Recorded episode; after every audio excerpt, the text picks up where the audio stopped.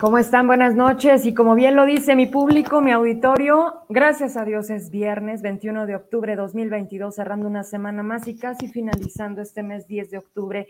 Gracias por los atardeceres que me están mandando. Parece que se nos empieza a hacer costumbre y yo se los agradezco desde cualquier punto de Zacatecas, de este México, donde usted se encuentre. Si le nace, si se acuerda, si va pasando, si está en la azotea, si voltea al cielo y se da cuenta y se acuerda de Vero Trujillo, mándeme, mándeme su atardecer y regalemos un poquito, porque yo no sé a usted qué le pasa cuando ve esto, porque a veces la foto no puede captar realmente la esencia de cuando lo tienes enfrente de manera presencial, pero a mí me da mucha tranquilidad, a mí me dan ganas desde el momento en que dices, tengo que retratar este momento, y bueno, pues ya depende a veces de las cámaras, ¿verdad? Pero, pero la intención es la que cuenta y agradezco mucho y por supuesto que hoy traigo y con eso quiero cerrar porque desde Ojo Caliente me mandan un atardecer de este día 21 de octubre de 2022.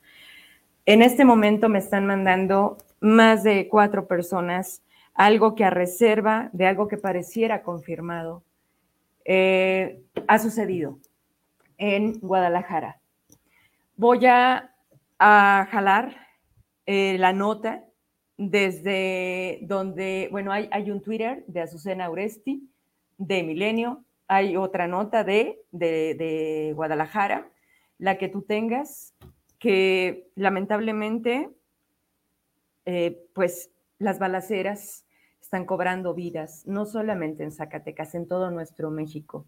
Esta estrategia, y volvemos a decirlo, de abrazos no balazos, selva absoluto, ha solucionado nada. Pero vamos entonces a leer juntos información que mi público me hace favor de, enviar. Este es el post de Azucena Oresti, dice última hora, identifican a una de las víctimas mortales del ataque en un bar de Guadalajara, Jalisco. Se trata del director general de SEAPAL, Vallarta, Salvador Llamas Urbina. Él es zacatecano, él buscó una diputación por el verde, eh, la presencia municipal de Zacatecas. Sé que con la fotografía usted lo va a reconocer. Si se puede tener la otra nota que da un poco más de información, la quisiera tener aquí conmigo para que también juntos veamos al respecto de este lamentable hecho que cobra la vida hasta ahorita identificado de Salvador, de Chava, como, como muchos lo conocimos, y que lamentablemente a reserva de que ya sea un hecho como algunos medios lo están comentando, lo están publicando, pues lamentamos sin duda que, que, hoy esté sucediendo esto y que cobre la vida de un zacatecano. Así se titula esta nota en el medio que se llama Tribuna de la Bahía, fechado, por supuesto, con este día 21 de octubre. Vámonos para abajo a leer un poquito la información que este medio nos proporciona. Dice, extraoficialmente, ha trascendido que uno de los muertos de la balacera en el restaurante de la colonia Providencia en Guadalajara es Salvador Llamas Urbina, director general de SEAPAL Vallarta. Hasta el momento se ha señalado que hay tres muertos y cuatro personas lesionadas. Al menos cuatro lesionados y tres personas fallecidas dejó de manera preliminar una balacera ocurrida en la colonia Providencia en la ciudad de Guadalajara, en un restaurante de la zona. Prácticamente están repitiendo lo mismo. Entre los muertos también se encontraría Fernando Muñoz, excomisario de Seguridad Pública de Puerto Vallarta. Se dio a conocer que se trata de un ataque donde se dijo que había fuerte movilización de las autoridades, además de que en el lugar y los, los alrededores habían tirado poncha llantas. Ahí hay una imagen en donde se, se rodea la zona, se, se acordona que, que ya, bueno, para Zacatecas lamentablemente y en las noticias nacionales vemos esto absolutamente todos los días. De manera preliminar se dijo entre los fallecidos se encontraría un funcionario público, aunque no se ha dado a conocer de qué municipio. Hoy ha trascendido que se trata, que se trataba, y lo repito de nuevo, de la CIAPAL, el director de la CIAPAL de Vallarta ya estaba Salvador Llamas trabajando. Fuentes municipales señalaron que esta mañana todavía se encontraba en Puerto Vallarta y posteriormente viajó a Guadalajara. Cabe recordar que el 2 de octubre también se manejó extraoficialmente que el también coordinador de gabinete de Ayuntamiento de Puerto Vallarta estuvo presente durante el tiroteo en Landmark, en la zona de Andares, aquella también balacera de hace aproximadamente pues ya 20 días, ah, que también aquí comentábamos al respecto, que las redes inundó con ese, ese, esos segundos que quien grababa subía a sus redes y se hablaba de un secuestro a un empresario y sus escoltas habían intentado eh, evitar y cobró la vida de uno de ellos. Hasta aquí entonces dejamos la información para dar paso a otra información y, por supuesto, pues en este transcurrir de los minutos seguramente se estará generando eh, algo que podamos compartir con ustedes y el, hecho como tal de, de, de que así sea, ¿no? De que parece que no queda a la duda de que sea él. Y pues desde aquí lo que representa, mm, enviamos un respetuoso ah, pésame y, vaya, la verdad es que esto está absolutamente rebasado en todos los sentidos y en todo momento. Hay hay, hay cambios, hay, hay situaciones que se van a dar en próximos días. El primero de noviembre, hablando de noticias locales, estarán teniendo votaciones para elegir a la nueva dirigencia del Sindicato del Seguro Social.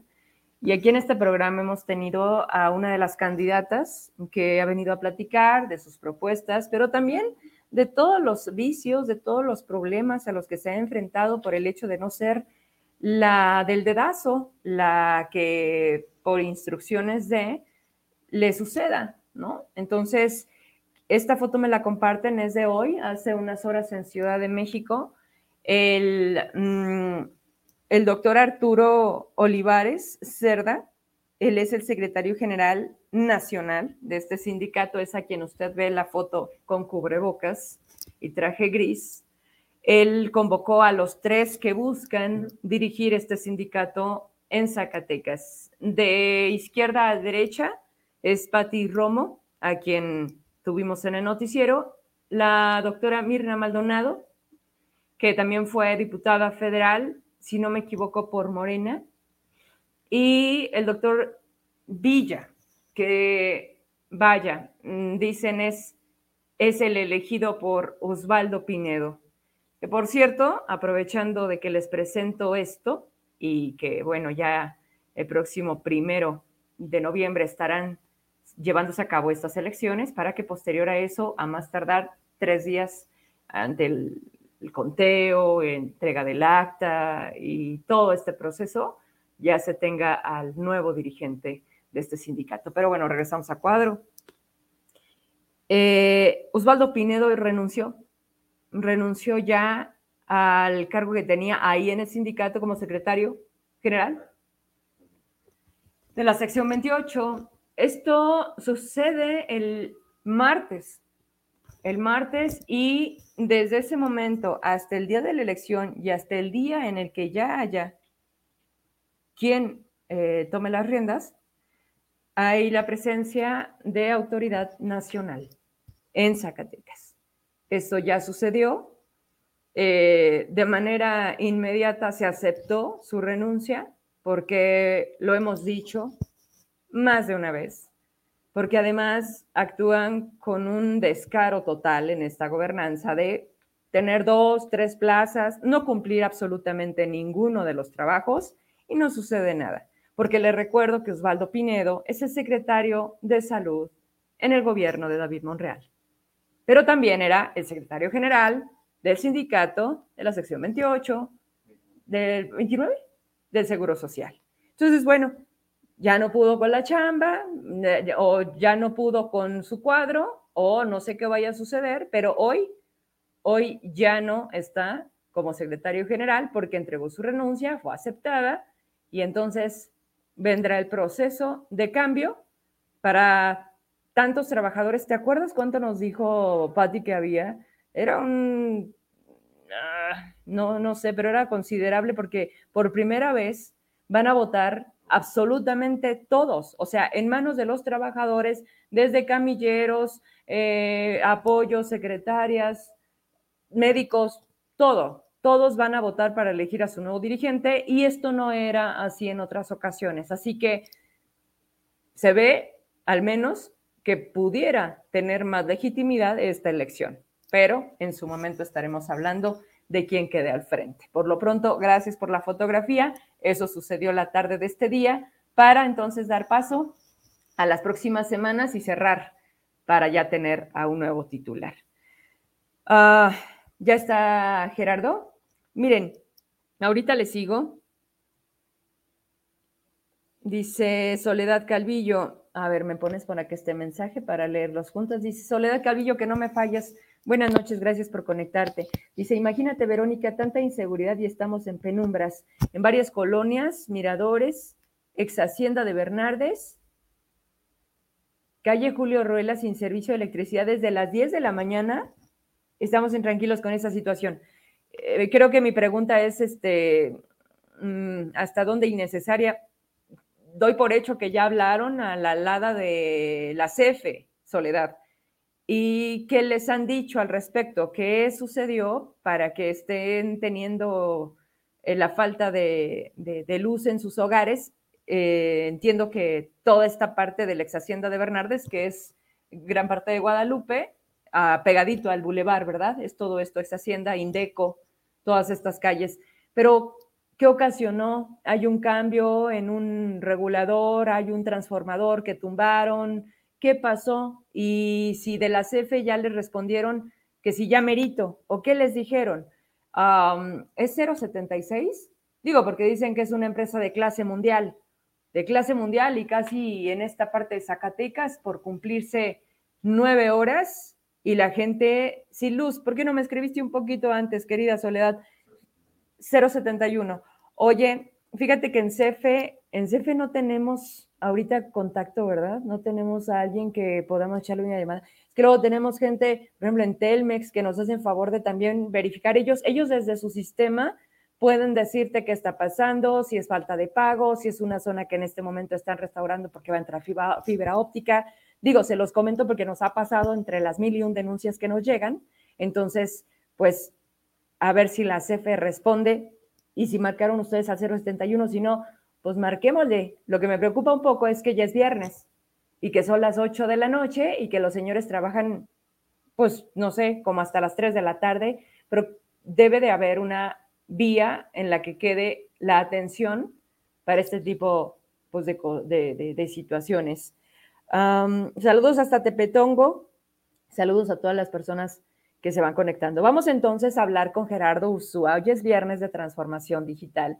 Y entre tanto de hablar de tecnología, esta que a veces también no le entendemos o parece que se vuelve en contra, derivado de, de muchas situaciones en las que, caray, qué historias. Y la última de hace apenas ni siquiera tres semanas, ¿verdad? Que empezamos a escuchar y sobre todo, alguien me preguntaba, oye, Vero, lo de Guacamaya, ¿no? Lo de, esta información que se filtró, lo del hackeo a la Sedena, de que ya casi iban a escribir otro libro, aunque no creo que les dé, porque ¿cuántos, cuántos tera son?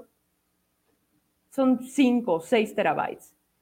Ah, lo digo en dos palabras, pero es una inmensidad de información.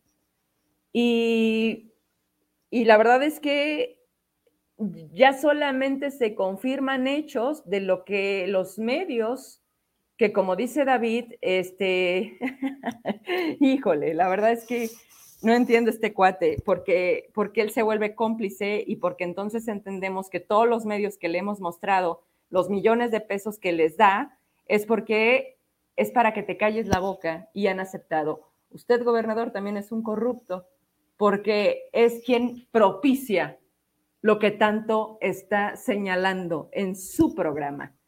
Eso híjole, yo no sé si no se le cuadra los cables en la cabeza, si no entiende el sentido de la comunicación, porque además, además de limitado, no hay quien le ayude, o no sé si tampoco se deja ayudar, pero es difícil cuando el problema es usted. Usted es el problema y entonces quiere ver en todos el error. No, no es así. Y pues el que señala está obligado a demostrar Así que, que lo muestre, que lo diga. Así es como los medios de comunicación se callan. Si sigues, ah, porque además es tapar el cochinero. Esa es la chamba de sus medios.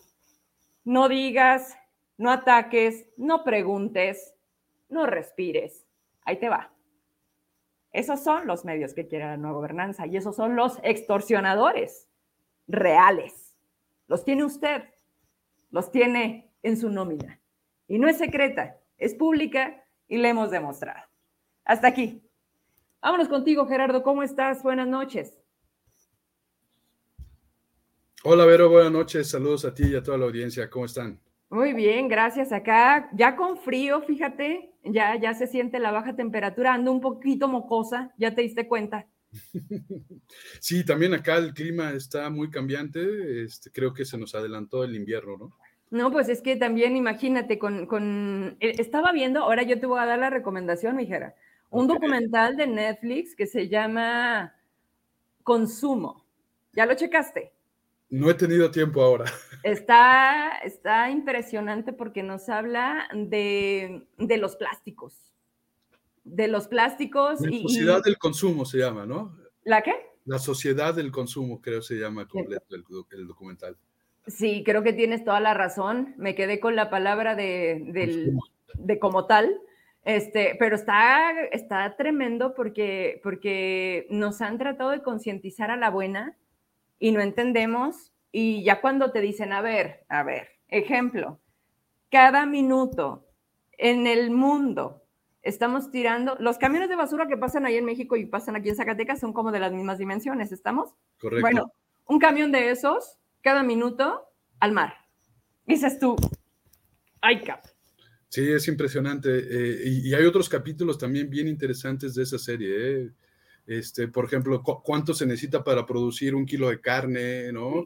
Toda el agua que se tiene que consumir para, para, para poder alimentarnos. Está bien interesante. Oye, pero ¿sabes qué? Dije, guau, o sea, y tú que vienes de, de, de, de, aquellos, de aquellas partes del mundo, lo que nos platicabas de Dubái, ¿no? Decían que eh, tres cuartas partes, porque cuando empieza esta idea del reciclaje, del cómo le hacemos para no inundarnos de plástico, dijeron, ah, pues, ¿sabes qué? Vamos separando los plásticos, porque hay plásticos que sí se pueden reciclar y otros que definitivamente no nos da.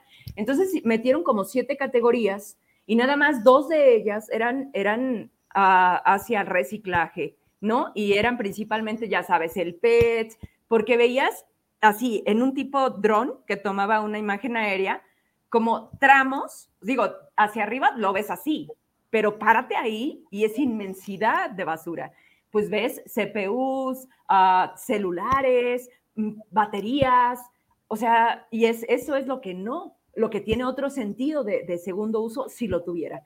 Pero dicen que China, China como siempre tan hábil y con esta capacidad de, de visión de negocio, se llevaba tres cuartas partes del plástico del mundo para re, ¿no? Entonces tú, híjole, o sea, yo me quedé en el segundo, este, y, yo, yo ya me quedé así de... ¡oh!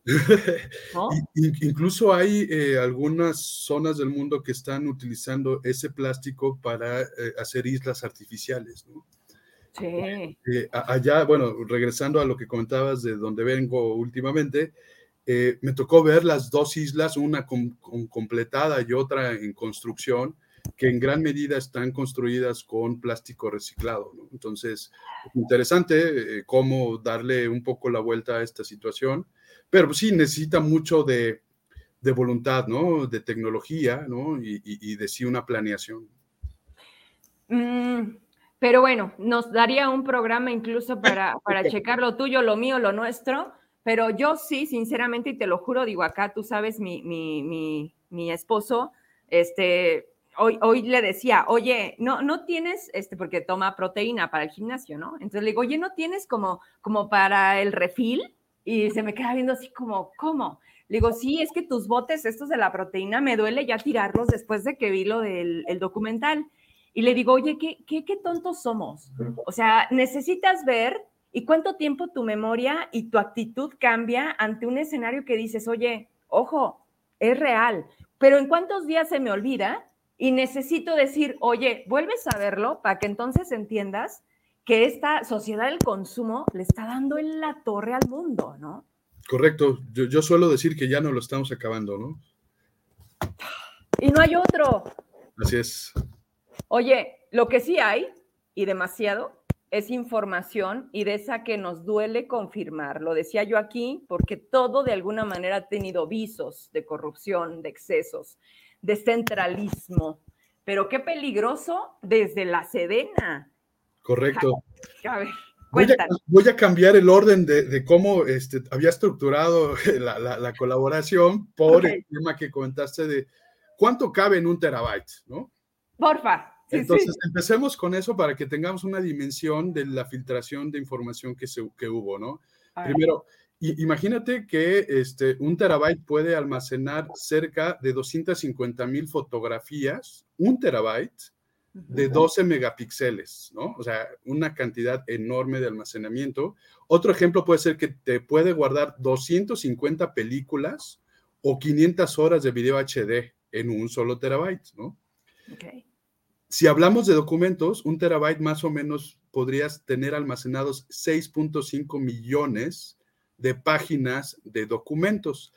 Entonces, si hacemos un cálculo por 6 terabytes, estamos hablando que por ahí deben andar bailando cerca de 40 millones de documentos, ¿no? Eh, entonces, eso nos puede dar una dimensión del tamaño de la filtración. Y, digamos, antes de entrar en el tema de qué se está filtrando, pues vamos a, platicar un poquito de quiénes son estos cuates, ¿no? Oye, pero antes de que des ese paso, ¿cuánto tiempo me puede llevar a mí hackear ese nivel de información? O sea, porque eso no es de, oye, ¿qué, qué tienes que hacer? Vamos a hackear a la Sedena, ahorita, ahorita. O sea, ¿cómo? Mira, hay dos versiones de, lo que sucedió, o hay varias versiones, ¿no? Yo me voy por la segunda que voy a platicar, ¿no? Este, para ello, pues, tendría que decirte que e, este, este equipo o este grupo, ¿no? De, de, de, activistas, este, pues se dicen eh, que no son defensores de la naturaleza, sino que son la naturaleza misma, ¿no? Entonces, pues ahí hay un, tema eh, un poco raro, ¿no? Y bajo esta línea pues, surge el nombre de, de, Guacamaya, ¿no? Como símbolo, símbolo ambientalista de, su organización. Y bueno, ellos declaran, ¿no? Estar en contra de los estados colonialistas, ¿no? Y todo este modelo instaurado en los países que denominaron desde hace 500 años, ¿no? O sea, o sea desde entonces, ¿no? y este, se definen como, eh, eh, en contra del imperialismo norteamericano, ¿no? Critican a Estados Unidos eh, en sus intervenciones militares y políticas y pues hablan, digámosle, del neocolonialismo, ¿no? De las empresas que extraen los recursos naturales, ahí se las empiezo a comprar de alguna forma, ¿no? Sabes todo lo que sucedió en, el Amazonas, ¿no? Este, toda la deforestación y lo que sucede acá, por ejemplo, e, e, en, nuestros, eh, digámosle, montañas en Michoacán, ¿no? Toda la, devastación de, los bosques, ¿no? Entonces... simplemente en Cancún, en Tulum, en todo lo que están haciendo en esta zona de Quintana Roo. Por, ello empiezan a apuntar hacia que ese fue el origen o la intención del hackeo hacia la Sedena, ¿no? El tema de la deforestación que está sucediendo con la construcción del, tren Maya, ¿no? Y, eh, digamos, esos son los argumentos, ¿no? Ellos hablan, ¿no? De que pues, lo que quieren es atacar a estas empresas, este, le llaman extractivistas, ¿no? Y este, que reparten el, eh, que se reparten, digamos, en el territorio, ellos le llaman Avillala, desde México hasta, digámosle, la Patagonia, en su propio contexto, no sé si ideológico, así le llaman a esta región. ¿Cómo? Yala, ¿no? Y están en contra de toda aquella empresa que explote los recursos naturales, empresas petroleras y gobiernos y, eh, digámosle, ejércitos que contribuyen a esta, digámosle, neocolonización, ¿no? Entonces, está complejo, digámosle, su, su manifiesto, ¿no? Pero justo ahorita vamos a, ver estas dos historias de cómo accedieron a esta información. Ellos tienen, digámosle, sí, este manifiesto, pero en realidad este, pues, su, principal, digámosle, objetivo fue revelar información del ejército de Chile, ¿no? Ajá. Ahí lograron penetrar a, los servidores, ¿no? También entraron a, los ejércitos del Salvador, Colombia, ¿no? Colombia y México.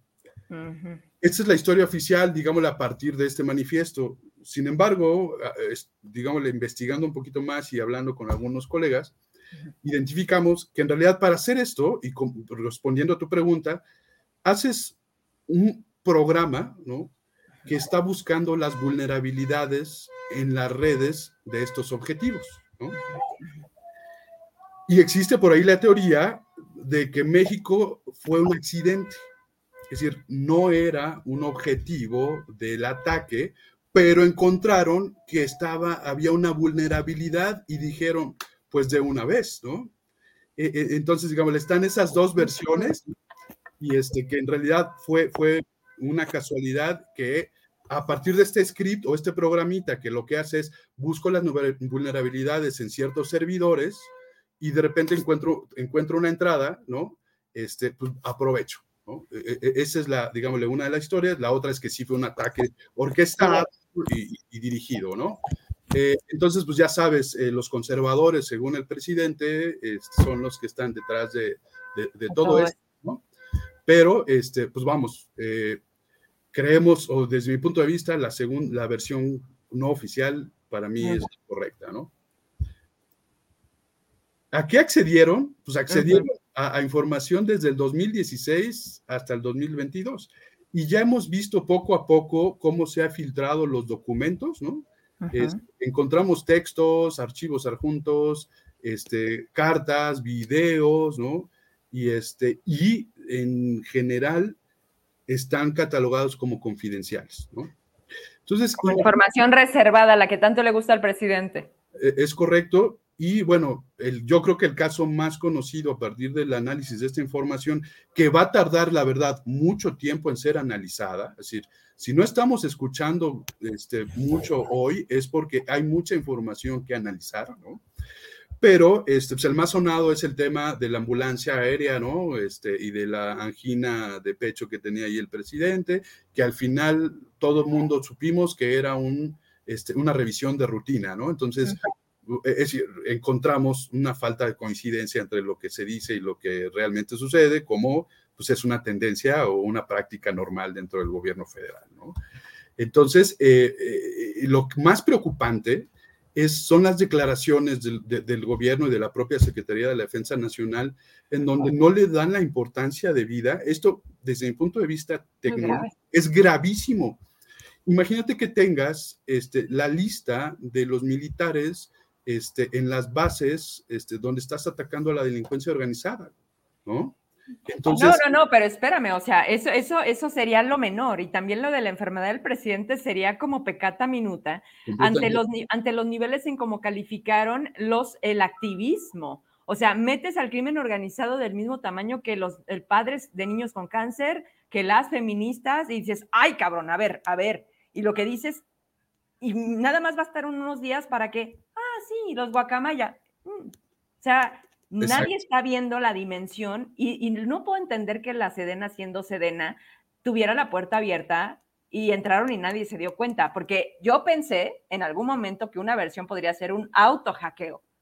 Pues mira, eh, e, ellos argumentan que se estaba dando un cambio en la infraestructura de, seguridad de Sedena, pero la verdad es que no es cierto, ¿no? Eh, y, preparé, ahorita les voy a mostrar un, este, un índice de, de, ciberseguridad nacional a nivel mundial y a nivel regional, para que veas, por ejemplo, de cerca de 100 países, 116 países, nosotros estamos en el ranking número 85 de versión de los gobiernos en ciberseguridad. Eso te puede dar una idea de cuán vulnerables estamos. Y no hemos hablado únicamente de este ataque, sino hablamos del de la Lotería Nacional hace, hace tiempo, hablamos del de Pemex también hace, hace tiempo, ¿no? Y, este, y ahora el de la Sedena. Es decir, eso nos da una idea de cuán descuidado está ese tema y cuán poca importancia le están dando cuando también aquí hemos hablado de que hay que tener cuidado, no hay que abrir información que no recibamos, que no sea para nosotros. Es decir, toda esa serie de lineamientos, no es posible que una institución de gobierno de ese tamaño, con ese tipo de información, no tenga la inversión requerida en infraestructura tecnológica y aparte no tenga los cuidados y los protocolos internos para que todo el personal tenga formación en ciberseguridad y que puedan ver eh, o que puedan saber cómo reaccionar ante un ataque. ¿no? Híjole, pues cuando tú digas lo que traigamos ah, para... Les voy, a, presentar la, la, pantalla, ¿no? Este, para que vean y, vamos eh, eh, examinando este, este índice de inversión. Si hay producción me ayuda, perfecto. Voy, a, ver si, voy a ampliar un poquito, a ver si, si se alcanza a, distinguir. Por ahí se ve. Ahí se ve muy bien. Vamos a hablar de Grecia, ¿no? Es decir, en un país ideal, ¿no? Este, pues Grecia, digámosle que tiene un índice nacional de ciberseguridad del 96.10%. Digamos que es una nación en términos de ciberseguridad segura, ¿no? Y después, pues nos vamos bajando, digámosle, e, en el ranking. Podemos hablar, por ejemplo, de países como Francia, que alcanza cerca del 85. Podemos hablar, por ejemplo, de países como Italia, que ya anda rondando los 80.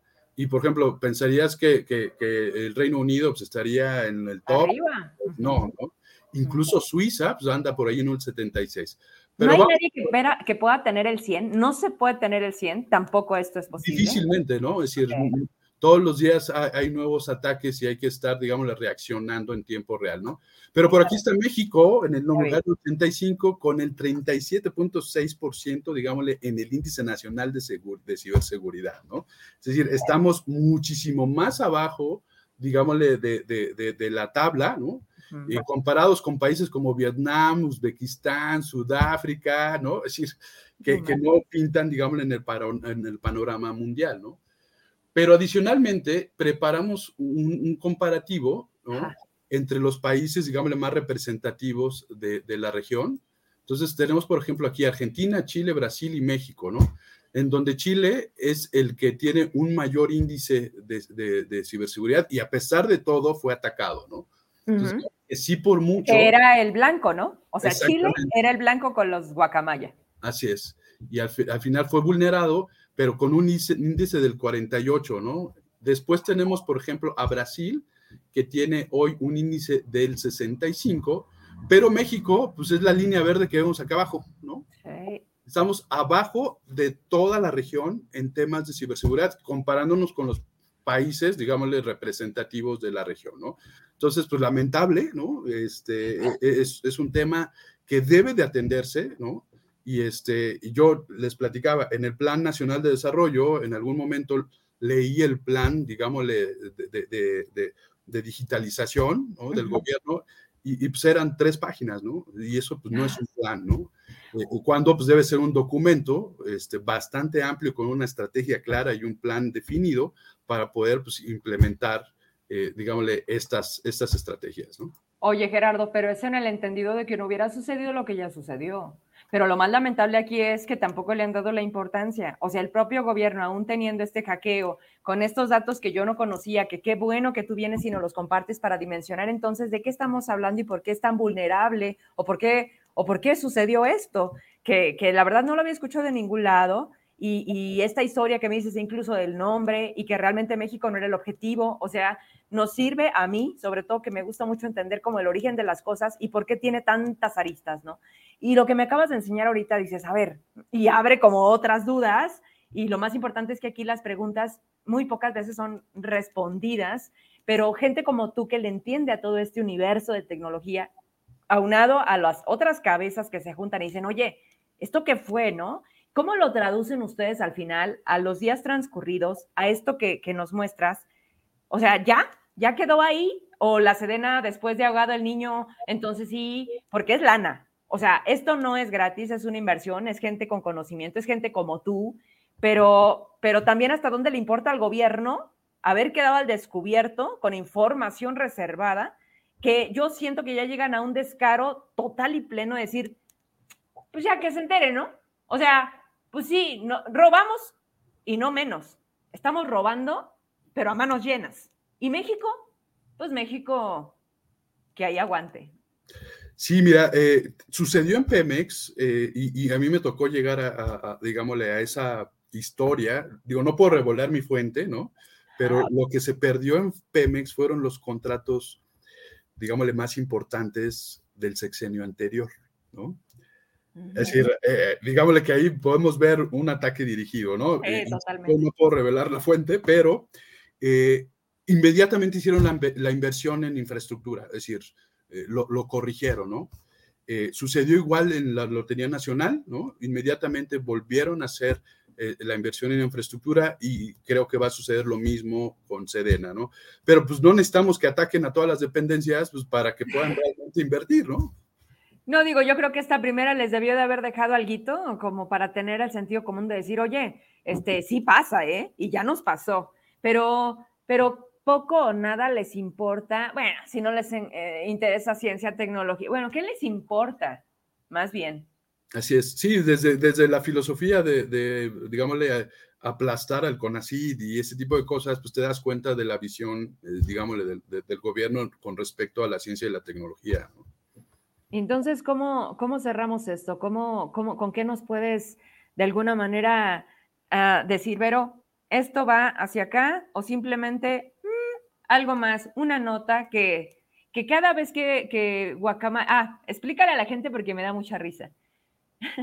Suben estos cuates a, no sé, un tema de contratos, ¿no? Y no tiene lo que estamos acostumbrados en Twitter a identificar como uh, como una cuenta. Eh, ¿Cómo? ¿Quién postea, no? Sí, verificado, una cuenta verificada. Ya ves que sale azul. Correcto. Entonces me dicen, yo la compartí en un grupo y me dicen, oye, pero, pero no tiene la palomita. Güey, son hackers, o sea, o, o, o, o, sí, o cómo, o yo estoy mal, Jera, porque los hackers también se tienen cuenta verificada. Esto, difícilmente y todo el tiempo están cambiando, ¿no? Eh, eh, porque como si yo, tú publicas algo así, pues te cancelan la cuenta, ¿no? Entonces, este, todo el tiempo están cambiando, e, es como en, en términos digitales, como cuando cambiabas de, de teléfono o los criminales cambian de teléfono para no ser localizados. Exacto, es, e, es, un poco eh, la Eso. misma situación, ¿no?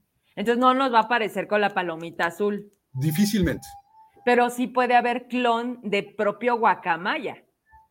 Sí, sí, sí lo podemos ver, pero este, pues al final pues, tenemos que analizar qué se está publicando, ¿no? Para poder también desmenuzar y, e identificar el origen de la información. Y yo lo que creo es que vamos a ver constantemente publicaciones con cada vez más información, ¿no? Cada vez más información. Y esto pues, ya vieron la cantidad de documentos que, que podemos ir eh, o que se van a poder ir liberando, ¿no? Y este, seguramente hay un ejército de personas este, eh, analizándolos para ver qué es lo que van a, a, a proponer, ¿no? Ahí te me... Te me, te sí, me ya estoy tratando de corregirlo, ¿no? A ver, deja, creo que, a ver, dame un segundo.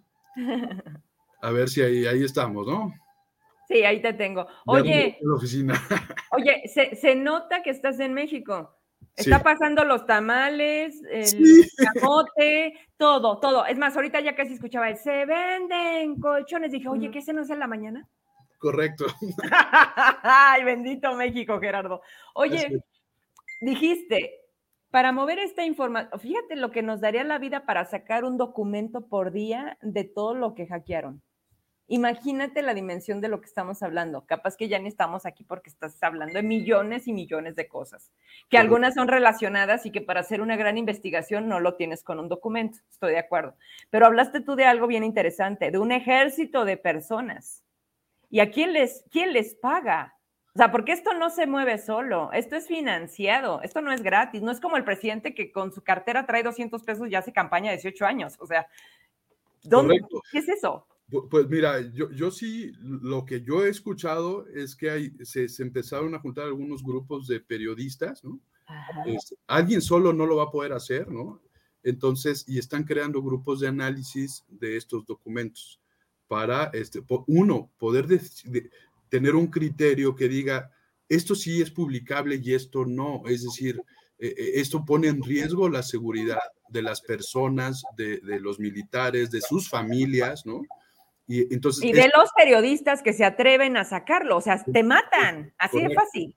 Y entonces están viendo, es decir, discerniendo conforme lo que van analizando, que sí podría ser susceptible de publicarse y que no.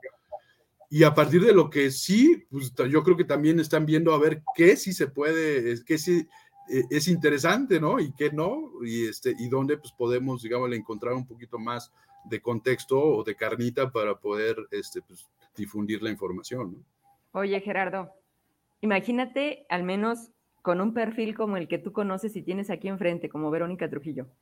tener esa información y tenerte que callar, te digo algo, prefiero no saberlo.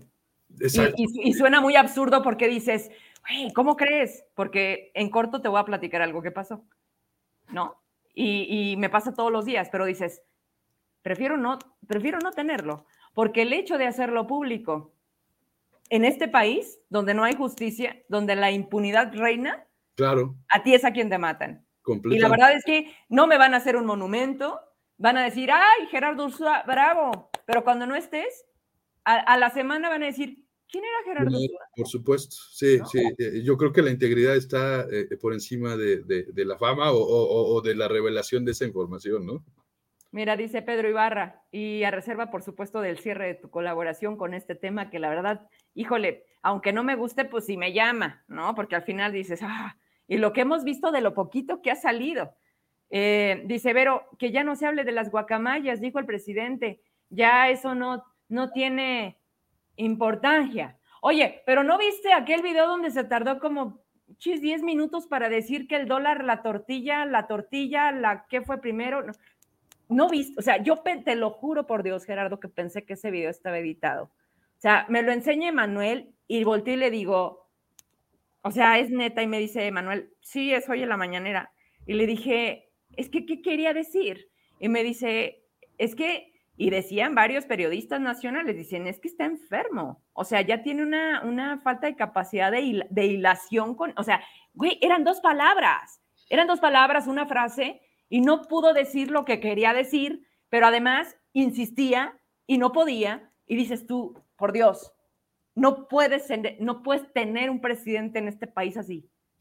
Sí, mira, híjole, no solo con estas declaraciones acerca del, hackeo, sino pues con las que diario se, se, hacen. Es decir, ya no, me, ya no me enoja, o sea, cada vez me da más tristeza. Exacto.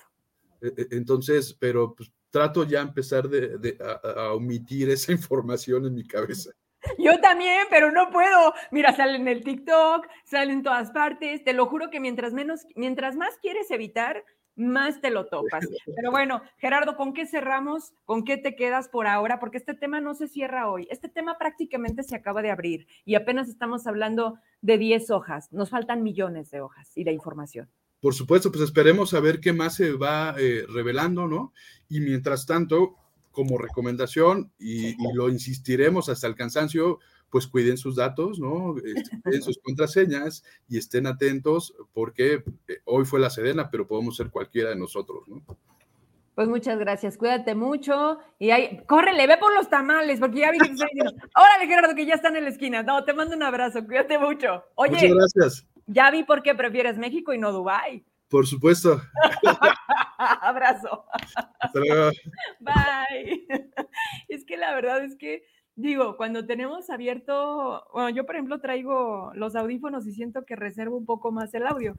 Gera también trae, ¿no? ¿Verdad? Siento que se mete a su oficina y nos habla. Entonces agarra el ambiental y ahí hay este, bocinas más sensibles, pero se los juro que desde que empezó a sonar como una alarma de un carro, este, y luego se empezó a escuchar algo, eh, es inevitable recordar de verdad esta, ¿cómo llamarle? Este folclore, todo lo que engloba a nuestro México y más cuando lo vives. Eh, y sí, ya veía venir el se venden, y le iba a echar carrilla, pero estaba pues hablándonos y dije, no vayas a ser mal educada, Verónica. Oigan, yo ya me voy, me quedan 10 minutos por pagar pero mm, quiero despedirme, por supuesto, adelantándoles, híjole, ¿qué más quisiera yo, verdad? Pero pues la cosa sí se va dando. La próxima semana traemos, espero no, no se cambie el plan, porque la gente está dispuesta a hablar eh, sobre una situación que está pasando de nueva cuenta en la fiscalía. A partir de este momento, que me hacen de conocimiento sobre eso que les voy a tener el próximo lunes, que van a venir aquí a decirnos punto y coma. Vamos a buscar al fiscal que mm, ya estado en entrevistas, estuvo con Pancho Esparza, creo que también lo entrevistaron un par de medios impresos. Y, y entonces, pues espero que también venga aquí porque traemos ese tema particular y por supuesto las carpetas de investigación y todo lo que conlleva al trabajo de la Fiscalía. Dijo que estaba dispuesto en el momento en que fuera llamado por la legislatura. Mm, no es tanto como una comparecencia, pero sí con algunos temas específicos que como sociedad y que luego me pregunto, ¿por qué, por qué dejamos todos los demás sin mencionar? Hoy el nombre que repetimos, que decimos, que escuchamos es Jorge.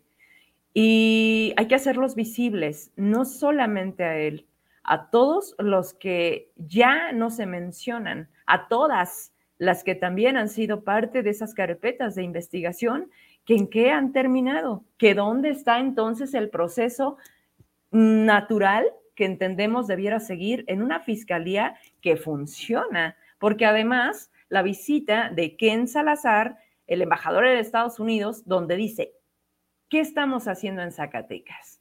Uno de los puntos era justo la fiscalía, eficientizar, agilizar y que esa frasecita tan bonita de una justicia pronta y expedita, pues se palpara, señores.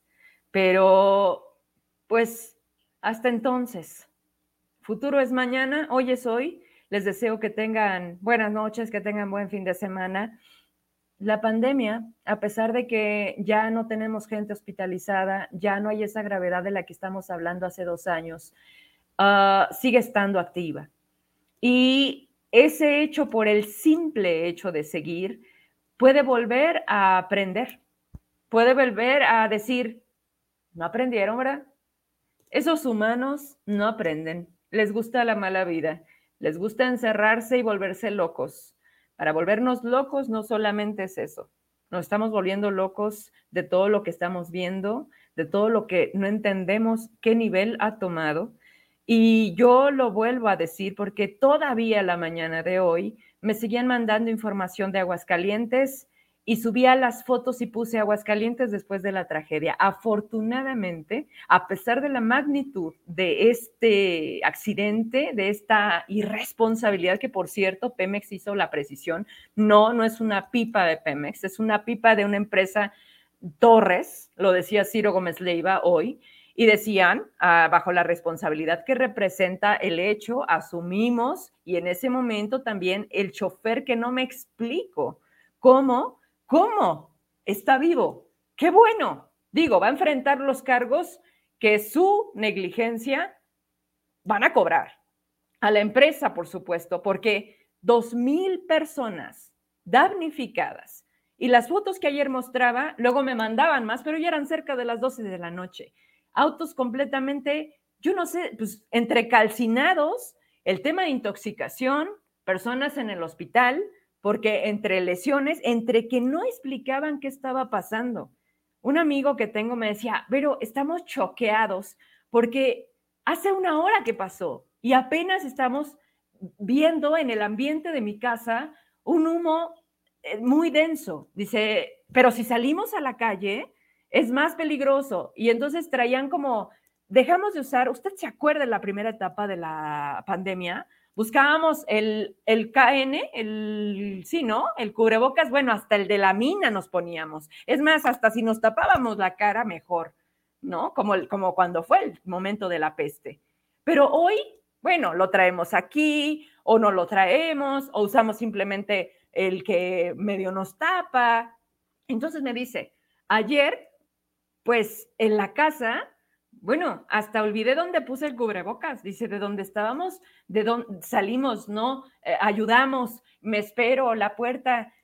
Mi casa, dice, dentro de la cercanía de donde eh, pasó este siniestro, está intacta. Dice, pero cuando salíamos a la calle, pero parecía un terremoto. Dice, la gente toda buscando como, ¿qué hacemos? Algunos agarraban tinas, agarraban agua para bajar el olor en las calles completamente las cuadras eran negras. Los, ah, había un negocio que me llamó mucho la atención. Te paso las fotos.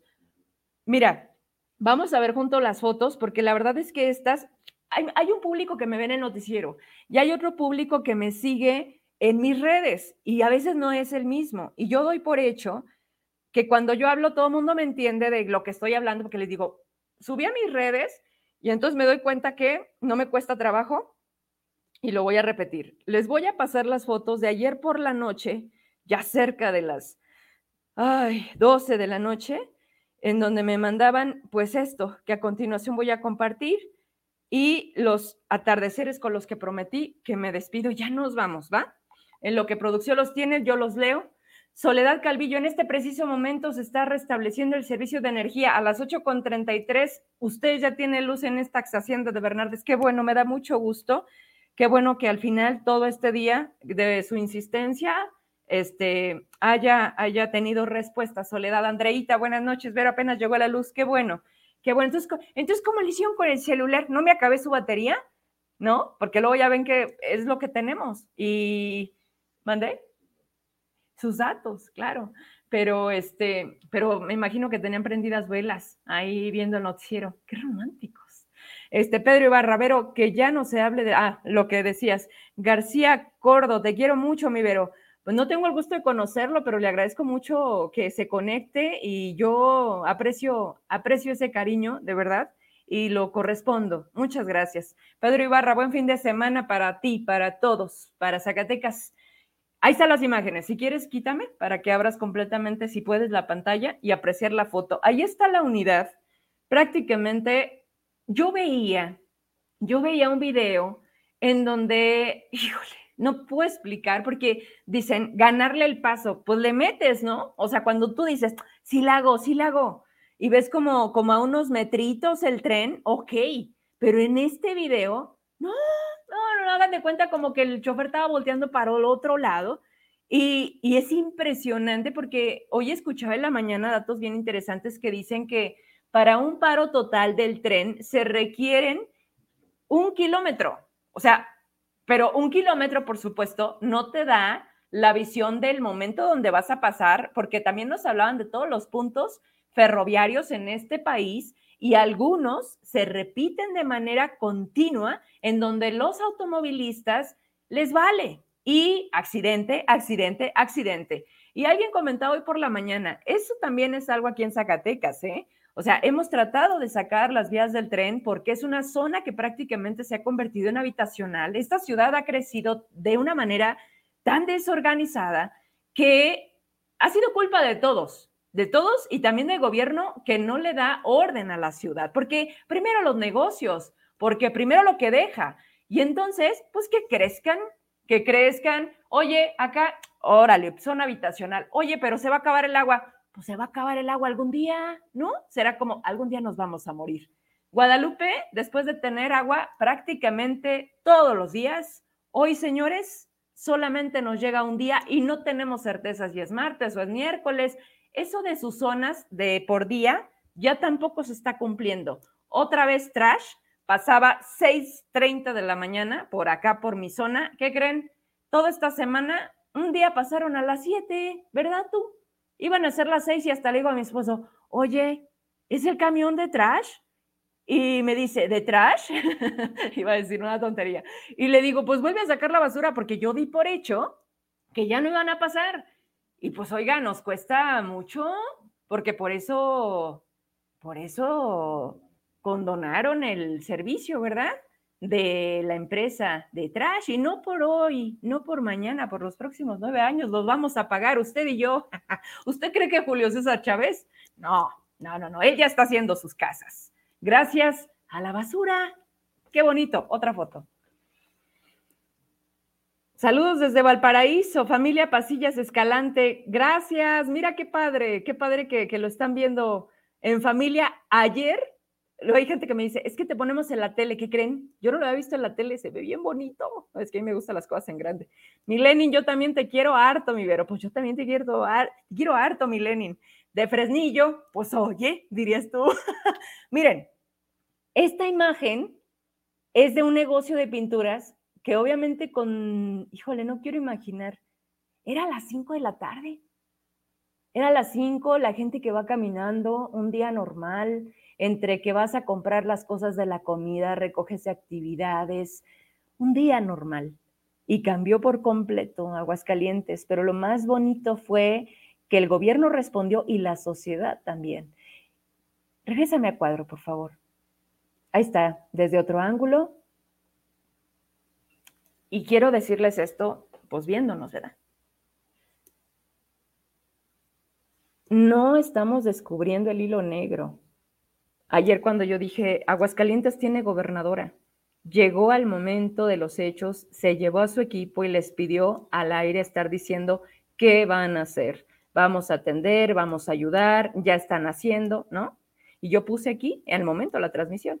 Pero cuando me iba a despedir, me manda la hoja de los hoteleros de Aguascalientes que se unían, que se sumaban a la solidaridad y daban en ese momento 33 habitaciones para que los damnificados pasaran la noche ante la situación, porque algunos se quedaron sin casa. Eso no pasa en Zacatecas. Yo le decía a mi esposo, que aparte no es de Zacatecas, Emma, ¿qué hubiera pasado si esa pipa hubiera sido aquí.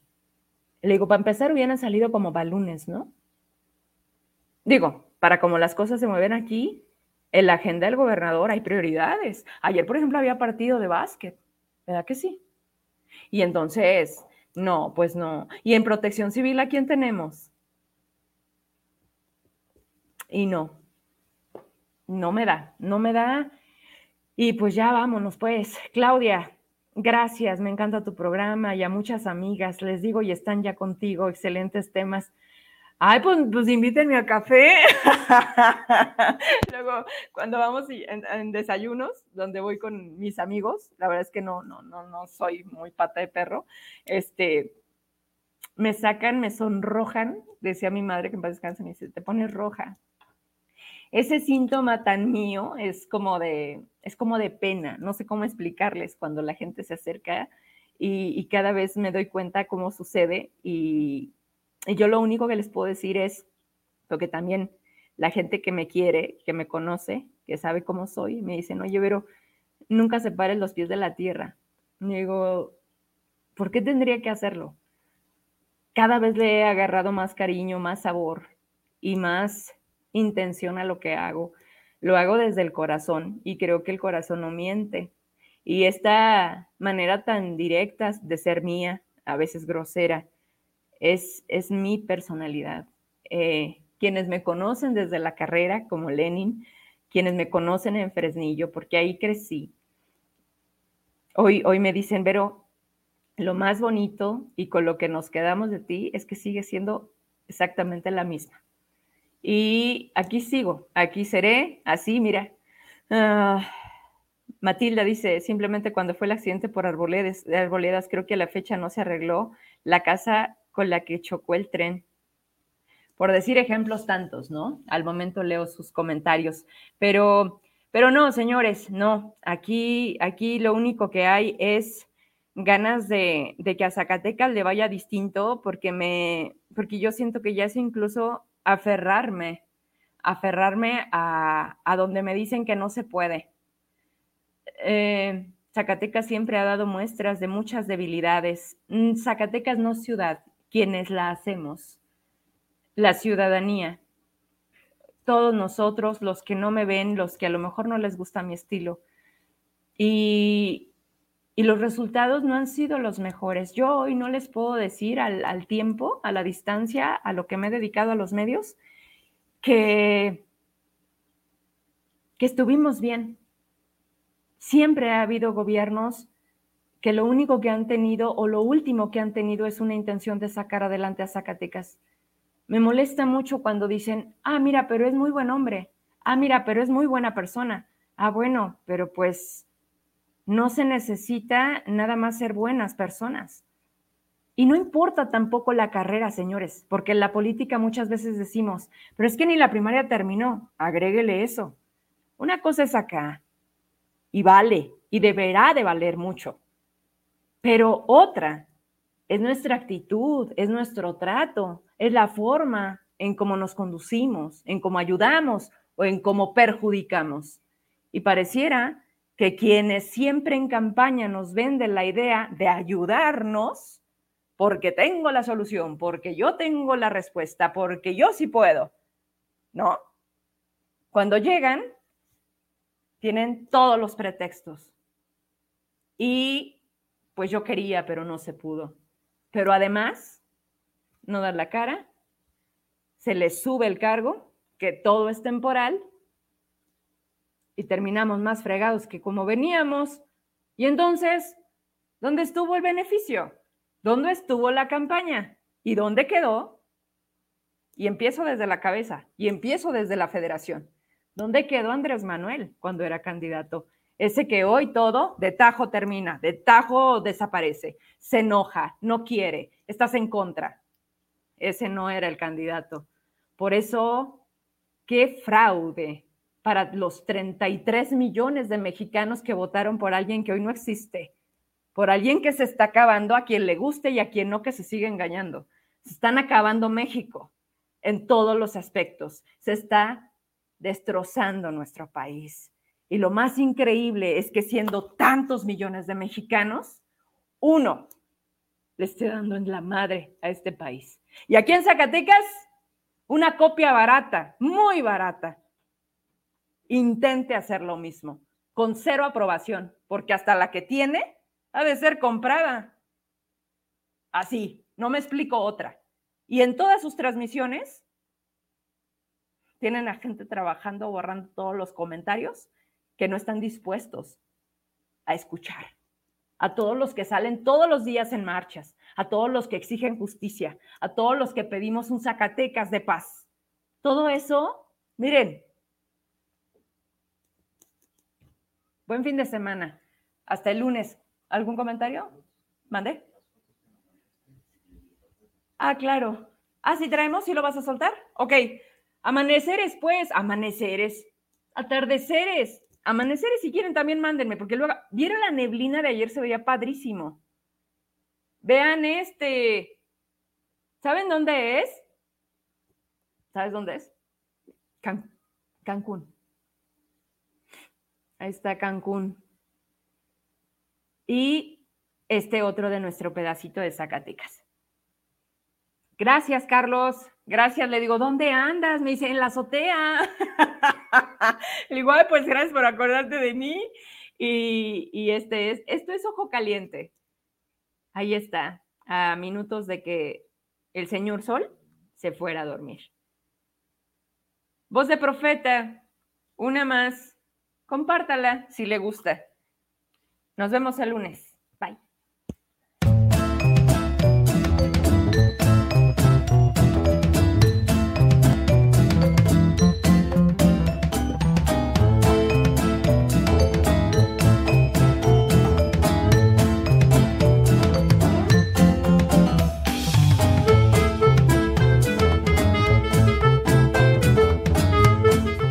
A veces, me sorprende lo mucho que este trabajo me recuerda a la escuela. Está la que no sabe leer. Pero llama la atención poderosamente em, que la, eh, la cobertura masiva y la avalancha de notas sea tanta y la coincidencia de mensajes en redes. Como un ejemplo. La jefa de grupo regañona Tienes la cola larga, la boca sucia y la mano sucia. Tú y América en tu bancada de narcos. Los peleoneros. Me quiere contestar. Ahorita, si quiere, usamos otro round, otra ronda. Eso que se muerde la lengua, diputado. Usted no recuerda de los sobornos que quiso hacer aquí. No, usted, usted, usted, usted, tiene la no tiene cara usted de hablar. Usted es el corruptor de tiene la que tener la cola corta y la boca... Ah, no, no vamos a permitir diálogos porque la, el formato no lo permite, ustedes lo saben. ¿Quieres ver? ¿Qué? ¿Qué? ¿Qué? Sí, sí, sí, muy, muy, muy, muy, muy. ¿Qué? ¿Pues? ¿Pues qué? Ay, amigo. Ay, sí, muy, muy, muy, muy. ¿Quieres ver? Diputado, diputado, diputado, diputado Mendazo. Diputado secretario, diputado secretario. ¡A pelear, ¿Estás seguro? Sí. A ver qué tal. ¿Qué esperas? hola. No. Disculpen. ¿Qué es lo que quieres? ¿Qué es lo que quieres? ¿Y eso? ¿Quién dijo eso? Espera, amigo. ¡Oye! ¡Cállate! ¡No, tú cállate! ¡No, tú cállate! ¡Oye, te quieres callar! Los que nomás piensan en salir para pistear. Fortalecer un sistema de salud federalizado. Salud ¡Salud! Y obviamente, la que se la pasa en el teléfono como la diputada Maribel Galván.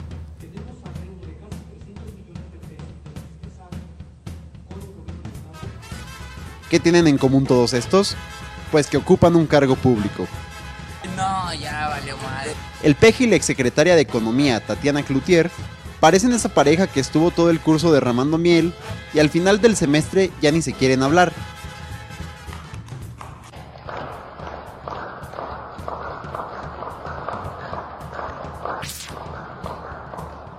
Eso sí, AMLO como buen jefe de grupo trata de hacer todo para que llegue la hora de lonchear.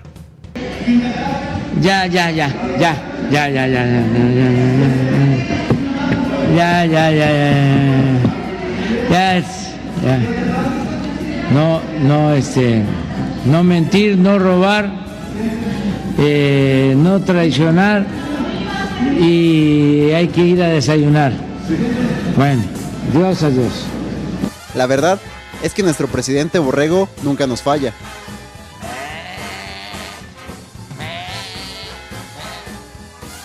Ya nadie se roba el dinero de las copias. Bueno, sí, pero ya no es lo mismo. De que el principal problema de México era la corrupción. Y sí, continúa habiendo corrupción, pero ya no es lo mismo. mẹ. Mẹ.